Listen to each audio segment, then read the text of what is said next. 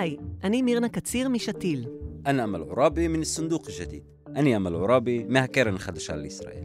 בפודקאסט הזה נתבונן מקרוב על נושאים שמשנים את המציאות בישראל של היום. נשמע את הסיפורים והמאבקים שמאחורי הנושאים האלה, נכיר את האנשים שהקולות שלהם פחות נשמעים במהדורות החדשות, ונחשוב איך אפשר ליצור כאן חברה שוויונית וצודקת יותר.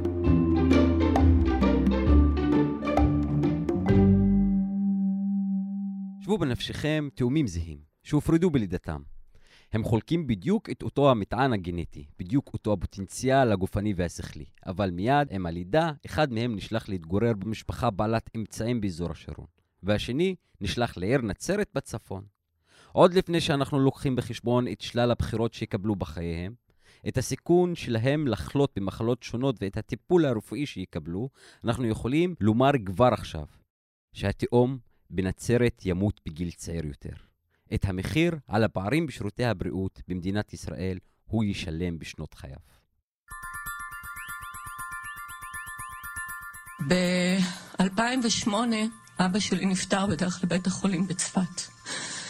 ואני לא יכולה להפסיק לחשוב מאז שאם הייתי גרה בתל אביב, יכול להיות שעוד היה לי אבא. הזמני ההמתנה ארוכים, שאנחנו יודעים שבפריפריה שוב הולכים ומתארכים. קודם כל זה מצב קשה, ב', אני אעשה את כל הצעדים שצריך, ועשינו המון צעדים. חמשת אלפים איש מתים מדי שנה בישראל בגלל קריסת מערכת הבריאות, בגלל המחסור ברופאים, בגלל הצפיפות במחלקות, בגלל הזיהומים, בגלל 13 שנה של הזנחה. יום חג, בית חולים חדש, אגיד ככה, בית חולים מחודש, ממוגן, מצוין.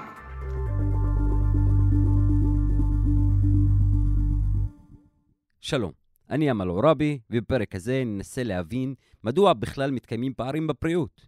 נזכור את הגורמים ההיסטוריים, המערכתיים והרפואיים שיוצרים מציאות שבה גם במדינה שמתהדרת במערכת הבריאות הציבורית והשוויונית, אזור חיוג אחד לא שווה לאזור חיוג אחר. כדי להתחיל להבין את המציאות הקשה של הפערים בבריאות בישראל, שוחחנו עם נג'מי עבאס. עבאס היא אחות בהכשרתה וחברת מועצת שברעם מזה ארבע שנים. את חייה הקדישה עבאס לתחום הבריאות, ובייחוד למאבק בפערים הכלכליים החברתיים בכל הקשור לשירותי הבריאות. עבאס מכירה היטב את המחיר שהפערים בבריאות עלולים לגבות בחיי אדם, ואת הצלקת הקשה שמחירים אלו מותירים גם שנים אחר כך. בחוויה שלי כילדה נפטרו לי שני אחים תאומים בריאים, בני ארבעה חודשים בבית חולים רק מהקאות ושלשולים, ובהפרש של שבוע ימים, בין אחד לשני. הכאב לאובדן ליווה את אימא שלי כל ימי חייה, והסתערה שלא הספיקה אפילו לקחת להם תמונה אחת, לא היה לה מזכרת מהם. כך היא אילצה את כולנו להצטלם בתור ילדים, וגם כשנולד לה ילד רק לפני מספר ימים דאגה להביא צלם, צלם אותו. עבאס מספרת כי הפערים הכבדים בתחום הבריאות בין תושבי הפריפריה לבין תושבי המרכז היא חובה באופן אינטנסיבי בעבודה במערכת הבריאות ובשדה הפוליטיקה המקומית. היא מספרת בפשטות כי מי שעוסק בבריאות בפריפריה החברתית במדינת ישראל פשוט לא יכול להתעלם מהפערים הדרמטיים באיכות הטיפול הבריאותי שלהם זוכים אזרחים שונים רק בגלל מקום מגורים שונה. הפערים פוגשים אותי במספר פרמטרים ונתוני בריאות שמעידים על תוחלת חיים נמוכה יותר בצפון. תושב שגר בנצרת חי פחות בארבע שנים מאשר תושב שחי במרכז. ישנם פערים גדולים ההולכים ומעמיקים בין צפון למרכז בהיקף שירותי הבריאות, הזמינות שלהם והאיכות שלהם. הפערים מתבטאים בין היתר בהיעדר מוחלט של שירותים רפואיים מסוימים או במחסור מקומי בשירותים היוצר עומס על מערכת הבריאות ותורים ארוכים לקבלת שירותי רפואה. למשל, תור לרופא כלי דם יכול לקחת מספר חודשים. תור לרופא כף רגל סכרתית יכול לקחת גם מספר חודשים, שאנחנו מדברים על חולים שהם סובלים, והמצב לא מאפשר שיחכו חודשים. שיעור הרופאים לאלף נפש במחוז הצפון הוא בין הנמוך ביותר בארץ, כמחצית משיעורם בתל אביב. גם שיעור תקני אחיות ומיטות אשפוז נמוך בהרבה מאשר במרכז. האם הפערים בבריאות היא עובדה מוכחת או סוגיה שנויה במחלוקת? לדברי פרופסור נדב דוידוביץ', חבר קואליציית ארגוני הבריאות בנגב, אין בכלל פה שאלה.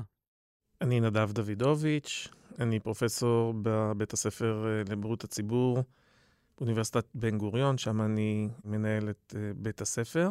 בנוסף, אה, פעיל בהרבה הקשרים חברתיים. הייתי יושב ראש איגוד רופאי בריאות הציבור. אני גם ראש תוכנית מדיניות בריאות במרכז טאוב. פרופסור דוידוביץ' מסביר כי הפערים בבריאות נוכחים באין ספור נתונים בממדים שונים, ומייצרים תמונה ברורה ומבהילה של חוסר שוויון מובהק בכל הקשור לשירותי הרפואה במדינת ישראל. היום אנחנו מנטרים בישראל בצורה מאוד טובה את הפערים שקיימים בין מרכז לפריפריה, פערים גם אחרים שמתקיימים בין מגזרים שונים. אנחנו מדברים על כך שהפער בין uh, תוחלת החיים בעיר כמו רעננה, למשל, או גבעתיים, לעומת רהט או באר שבע, ג'סר א-זרקא, הפערים האלה יכולים להיות פערים של מספר שנים, ממש בין שלוש, חמש, שש שנים. עד כדי כך שאני אומר הרבה פעמים לסטודנטים, אם אתם תיתנו לי את הקוד הגנטי שלכם, או שתיתנו לי את המיקוד שלכם, איפה שאתם חיים, בעצם ייתן לי ניבוי הרבה הרבה יותר טוב לגבי אה, הבריאות שלכם ותוחלת החיים. באנגליה ממש עשו מין מפה כזאת שהם קראו לה Mind the Gap במטרו הטיוב הבריטי, כאשר אה, כל אה, תחנה שמתחילים להתרחק, יש ירידה בתוחלת החיים. הדבר הזה הוא לא גזרת גורל, הוא תלוי אה, מדיניות. כמובן שאי אפשר שכולנו נחיה בדיוק אותם שנות אה, חיים, ואין לנו בדיוק את אותה בריאות, ובוודאי שלגנטיקה גם יש משמעות, אבל האם אנחנו חיים במרכז או בפריפריה, יש השפעה אדירה. אנחנו מדברים על פערים בתמותת תינוקות, פער בין תמותת תינוקות בין אה, אזור המרכז לנגב, למשל, אני באוניברסיטת בן גוריון, יכול להיות פי שתיים, כאשר אנחנו לוקחים גם את האוכלוסייה היהודית וגם את האוכלוסייה הבדואית. אם מתייחסים רק לאוכלוסייה הבדואית, הפער כבר יכול אה, לגדול לפי שלוש ועד פי ארבע. זה לגבי תוצאי בריאות, כמו תוחלת חיים ותמותת תינוקות. גם לגבי מספר רופאים אה, לנפש, מספר מיטות לנפש, אנחנו מדברים על פערים שיכולים להגיע קרוב לעד אה, פי שתיים. כמובן שיש לזה היסטוריה, ולצערי ההיסטוריה הזאת עדיין כאן איתנו.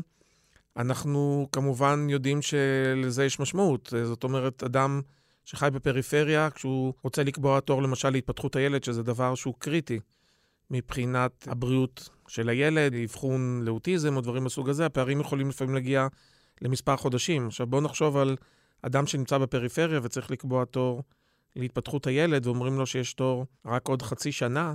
כמובן שאדם עומד אה, מול שוקת אה, שבורה, וגם זה יכול להזיק מאוד לילד, ואז אה, באמת נכנסים אותם גורמים פרטיים ואז מי שיש לו כסף ויש לו את הידע על החשיבות, הוא זה שיוכל אה, לפנות, ומי שלא, לא.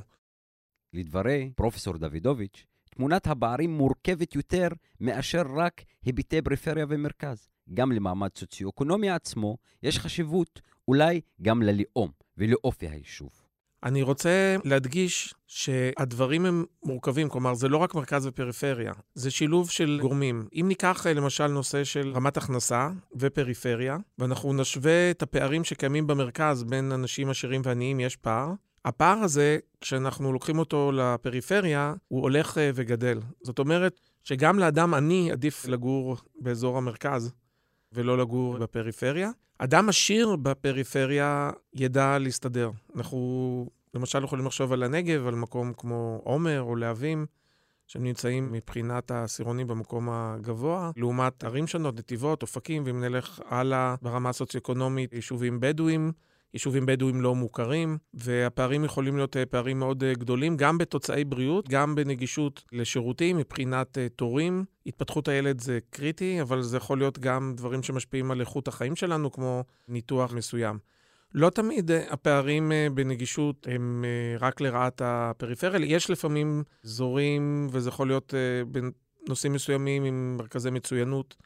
שאפשר לפעמים אולי אפילו להשיג תור יותר מוקדם במקום מסוים, אבל בגדול, אם אנחנו לוקחים את זה באופן כולל, אז בהחלט יש פחות רופאים בפריפריה, קרוב לחצי.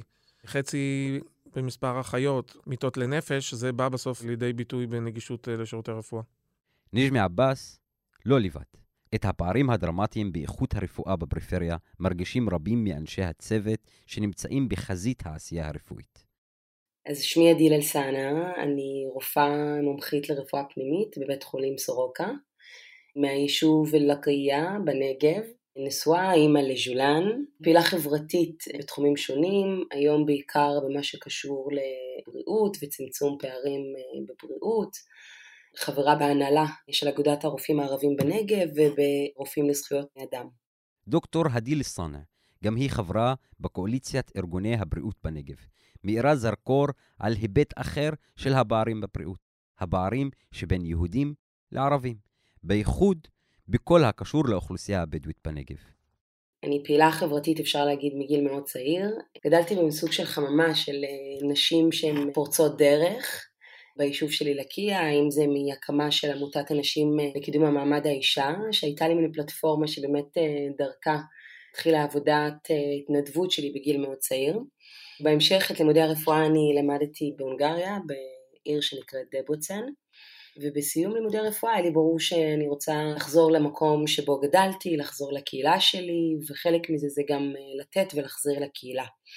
היה לי כזה כל הזמן מול העיניים, הבריאות והקהילה שממנה באתי, שזה החברה הערבית בדרום, הקהילה הבדואית. שם אני חושבת אחד מהדברים הראשונים שנחשפתי להם, עד כמה התחלואה בחברה שלי, בקהילה שלי גבוהה. לדבריה, הפערים בין יהודים לערבים בין האוכלוסייה העירונית לאוכלוסייה שמתגוררת בכפרים הבלתי מוכרים, נוכחים כמעט בכל היבט של טיפול רפואי. בתור רופאה, ללא קשר למוצא של המטופל שאני מטפלת בו, השאיפה זה לדאוג לבריאות של הבן אדם. ולדאוג לבריאות של הבן אדם זה לנסות להבין גם את הקונטקסט שממנו הוא מגיע. אז הרבה פעמים זה איזשהו גם משהו שהוא מאוד מתסכל, כי זה לשחרר לדוגמה מישהו מהבית חולים, מישהו שצריך להיות במעקב מאוד הדוק, אבל מתוך הבנה שאין מרפאה או רופאה, נגיד ביישובים הבלתי מוכרים, שככה שבאמת המטופל הזה באופן שהוא רצוף, הוא יוכל לראות רופא ויהיה המשכיות טיפול שלו באופן מיטבי. או לדוגמה לשחרר מטופל אה, שזקוק לתרופות שישמרו בקירור, אבל שוב, מתוך הבנה שהוא מתגורר ביישוב בלתי מוכר, ויכול להיות ששם זה לא יכול לקרות, גם בהקשר של יישובים בלתי מוכרים, ובעצם זה שהם לא מחוברים לתשתית של חשמל, בן אדם שזקוק להיות מחובר למחולל אה, חמצן, כי יש כאלה שיש להם אה, מחלות ריאות כרוניות והם זקוקים למחוללי חמצן. אבל במערכת הסולארית היא לא יכולה לתמוך במחולל כזה. אז מה אפשר לעשות במקרים האלה? במקרים האלה, לאנשים האלה נמנעת מהם את האפשרות המכבדת ביותר, שזה להיות בבית שלהם, לדוגמה בטיפול סוף חיים, או בכלל באיזה טיפול שהוא פליאטיבי, סופני. ואז במקרים כאלה הם לא יכולים לחזור לבית. זה פוגע בבריאות שלא רק בבריאות הפיזית אלא הנפשית, איפה אני כבן אדם יש את היכולת לשלוט בחיים שלי ובבחירות שלי. וחלק מזה, מאיפה שהם באים, הרקע שלהם, זה משפיע על היכולת שלהם לקבל את ההחלטה הזאת ועל הבריאות שלהם. דוקטור איסניה מספרת כי אחת התבונות המרכזיות שלמדה כרופאה בבאר שבע היא שבהרבה מאוד מקרים רפואה בשטח יכולה לשמש רק כבלם זעזועים. עד שהמטופלים מגיעים אליו, זה כבר מאוחר מדי. כלומר, לבית החולים מגיעים מטופלים במצב רפואי קשה, כאשר הפעילות הבריאותית העיקרית צריכה להתמקד דווקא במניעה. לאט לאט גם בתוך העבודה שלי, בתוך הבית חולים, קצת יותר התגבשה אצלי הבנה שאם באמת אני רוצה להשפיע, אני צריכה לקחת את העבודה שלי מחוץ לבית חולים. כי שם אני כן מתפקדת בתור איזשהו בלם זעזועים. זאת אומרת, כשזה ברמת חולי המתקדמת, הקיצונית, מגיעים לבית חולים ושם זה קצת כמו כיבוי שריפות. ואם באמת אני רוצה להשפיע אז אני צריכה לצאת מתוך כותלי הבית חולים ולהתחיל להשפיע באופן יותר רוחבי ובשלבים היותר אה, מוקדמים. ושם באמת אה, התחלתי להבין עד כמה הפערים הם גדולים. בעיני דוקטור סאנה, אחד המושגים המרכזיים הנחוצים להבנת הפערים בבריאות הוא מגדירי הבריאות. כל אותם גורמים רחבים שמשפיעים על טיב הבריאות ואיכות החיים של האדם. היא מסבירה, רק התבוננות רחבה על מגדירי הבריאות תוכל להסביר את הפערים בבריאות בישראל ולספק קצה חוט לצמצום שלהם. אז הפערים אפילו מעבר לרק מהפערים הדמוגרפיים. זאת אומרת הפריפריה והמרכז. אז יש את הפערים האתניים, שלמעשה זה הפערים בין קבוצת הרוב לבין קבוצת המיעוט, אנחנו מדברים על קבוצת המיעוט, זה לא רק אה, בהקשר של הפלסטינים אה, אזרחי אה, מדינת ישראל, זה גם ברמה של לדוגמה אתיופים וחסרי מעמד ופליטים אחרים, זה לא מצב שהוא רק ייחודי לישראל, אפשר למצוא את זה בעוד מקומות ודוגמאות בעולם, שחורים ללבנים בארצות הברית, קנדה וניו זילנד כקבוצות ילידים וקבוצות הרוב, גם שם הפערים הם קיימים. ואז נשאלת השאלה היא למה? וזאת שאלה שכן העסיקה אותי, כי שוב, זה לא היה בעבר. אז אי אפשר לבוא ולהאשים את הגנטיקה, להאשים את הביולוגיה ולהגיד לא, פערים זה משהו מובנה בהם, בגנטיקה שלהם, וזאת הסיבה למה הם כל כך חולים. אז אי אפשר להאשים את הגנטיקה. אנחנו רואים את זה כל הזמן מסביבנו, וזה קצת הגיוני, אבל זה גם דברים שנחקרים כל הזמן ברמה של העולם וגם בישראל, ואז אני מבינה שאנחנו לא יכולים לדבר על הבריאות רק ברמה של נגישות לשירותי בריאות, ורק ברמה של התאמה תרבותית, אלא שבריאות זה משהו שהוא יותר רחב, ופה אני קצת חושפת איזושהי הגדרה כזאת של מה שנקרא מגדירי בריאות. כאשר מגדירי בריאות זה כל הדברים השונים שמגדירים את הבריאות שלנו, כאשר הבריאות שלנו זה לא רק היעדר מחלה, זה ה-well-being שלנו, זה הפיזי והנפשי. מגדירי בריאות הם כל אותם גורמים שמשפיעים על הבריאות שלנו, גם אם לא בצורה ישרה.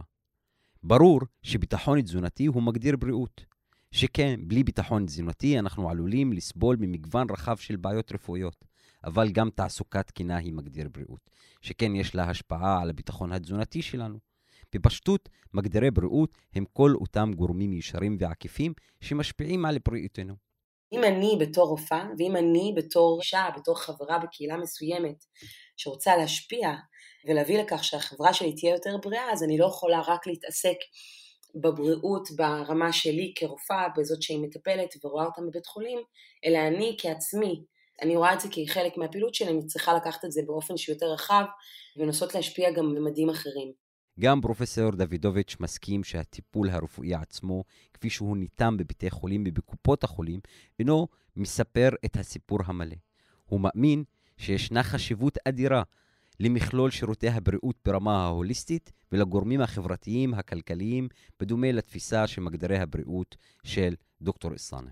בסופו של דבר, רוב הבריאות שלנו מושפעת מהסביבה שבה אנחנו חיים, מחינוך, תעסוקה, דיור, וכאן פערים שקיימים אה, בתוך החברה משפיעים בצורה דרמטית גם על הבריאות שלנו, החל אה, מהמניעה. המשך בגילוי מוקדם של מחלות, ולאחר מכן, כשכבר אה, מישהו חולה, מחלה כמו סכרת למשל, אז הנגישות לטיפול. יש לנו פה בעצם מעגל שלם מאוד מאוד מורכב, שמשפיע על הבריאות שלנו. לצערי, בדרך כלל אנחנו לא מתייחסים לזה בצורה הוליסטית. לא רק הרופאים והרופאות במערכת הבריאות, גם האוכלוסייה עצמה, זה מאוד מעניין כששואלים אותה לגבי נושא הבריאות, בדרך כלל גם המאבקים החברתיים שנעשים זה לגבי תנו לנו עוד תרופות, תנו לנו עוד שירותי רפואה. אני בוודאי חושב שזה מאוד מאוד חשוב, אנשים שנאבקים למשל על הקמת בית חולים נוסף בנגב ודברים מהסוג הזה, אבל בעצם המשתנים החברתיים, כלכליים, אה, פוליטיים משפיעים בצורה הרבה יותר דרמטית על הבריאות שלנו, ולכן אנחנו צריכים אה, לחשוב איך אנחנו יוצאים לפעמים מהקופסה ועובדים אה, יחד. בכל המערכות ולא רק מערכת הבריאות. אבל האם הפערים בבריאות הם טעות או מדיניות?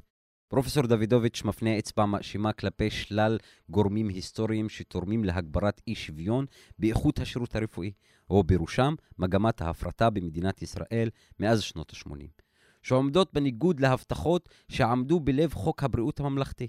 החוק, כמו שהוא כתוב, מדבר על עקרונות של צדק, שוויון ועזרה הדדית, באופן שאמור לנתק בעצם בין היכולת של אדם לשלם לבין קבלת שירותי בריאות.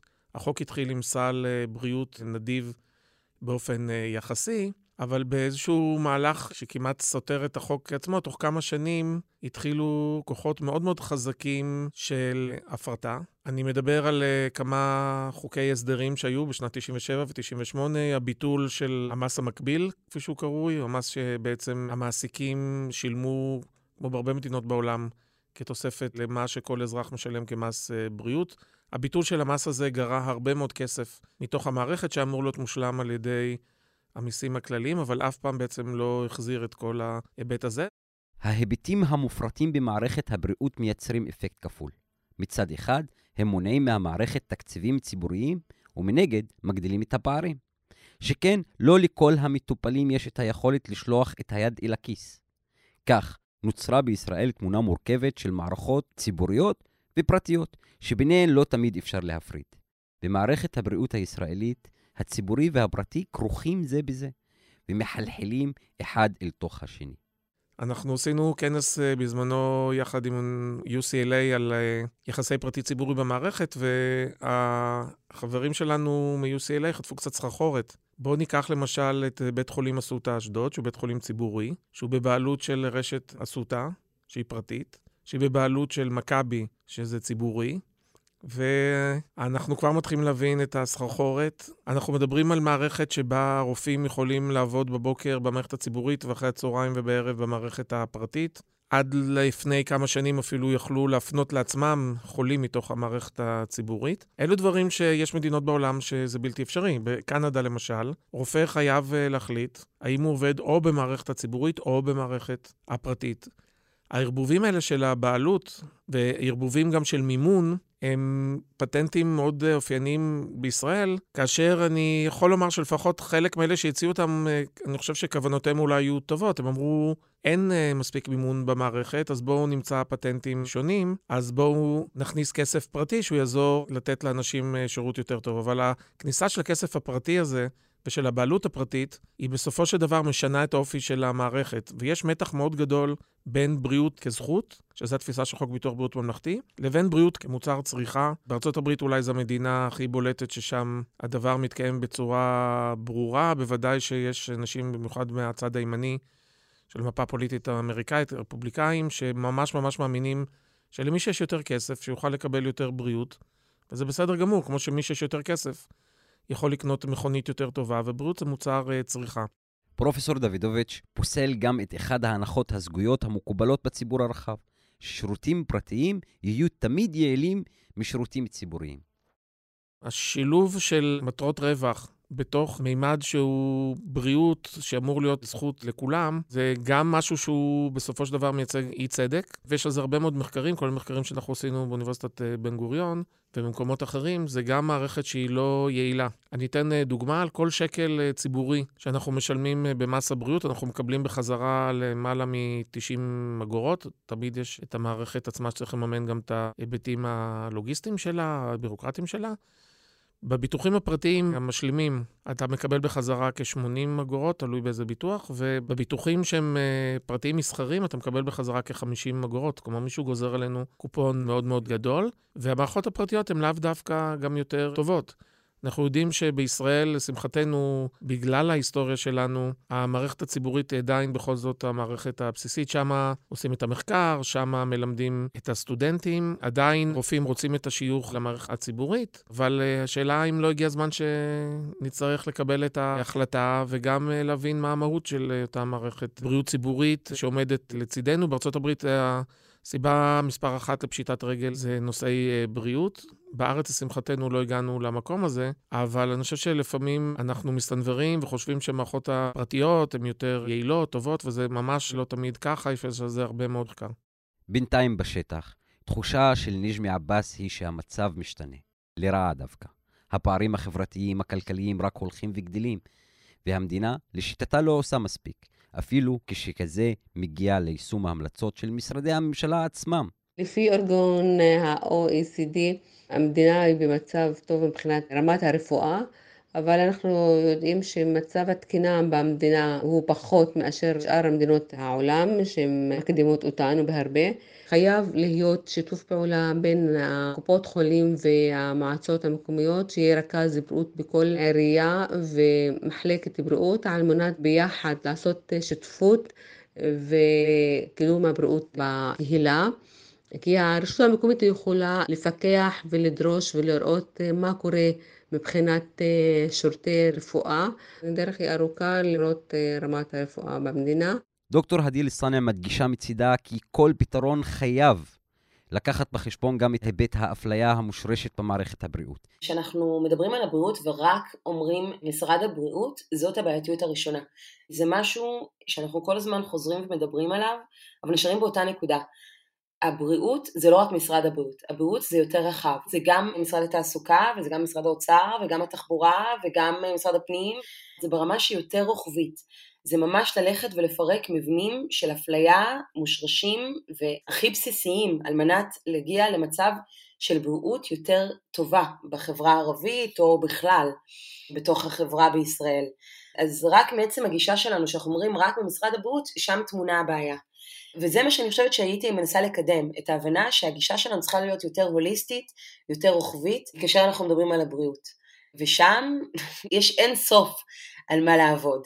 פרופסור נדב דוידוביץ' תומך גם הוא בתפיסה הוליסטית יותר של שירותי הבריאות, שאינה מתעלמת מסוגיות של רווחה, דיור או תעסוקה. בעיניו, מגיפת הקורונה יכולה לשמש הזדמנות להכיר בפערים החמורים באיכות הבריאות בישראל, ולפעול כדי לשנות אותם.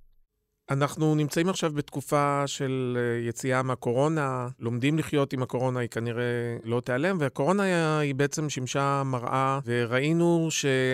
הקלישאה שהווירוס לא יודע להבחין ומדביק את כולם היא קלישאה לא נכונה. כי בסוף כן, אנשים עניים יותר גם נדבקו יותר, בגלל חיים אה, בצפיפות, בגלל אולי חוסר אה, מודעות, אולי חוסר נגישות לבדיקות וחוסר אה, נגישות למידע, חוסר אמון במערכת והרבה יותר fake news שמשפיעים. ומצד שני ראינו את הדברים הטובים שקרו בקורונה, כמו שיתופי פעולה בין משרדיים, ההבנה של החשיבות של החוסן הקהילתי והסולידריות. ואני חושב שאם אנחנו נלמד מהקורונה איך להתמודד עם הנושא של פערים בבריאות, גם הדברים הלא הטובים שקרו וגם הדברים הטובים שקרו, והצורך אה, לחזק את המערכות הציבוריות שהיו כל כך אה, חשובות. ראינו מדינות כמו ארה"ב שהמערכות הציבוריות אה, חלשות, התמותה שם והתחלואה פשוט הרקיעו שחקים. אז יש לנו מזל גדול שיש לנו מערכת בריאות ציבורית, אבל אנחנו חייבים לשמר אותה ולשמר את כוח האדם שלה, ולזכור שבריאות מושפעת מאוד כמובן משירותי רפואה, אבל אנשי הרפואה והבריאות צריכים לשתף פעולה עם גורמים אחרים, וצריך לאפשר להם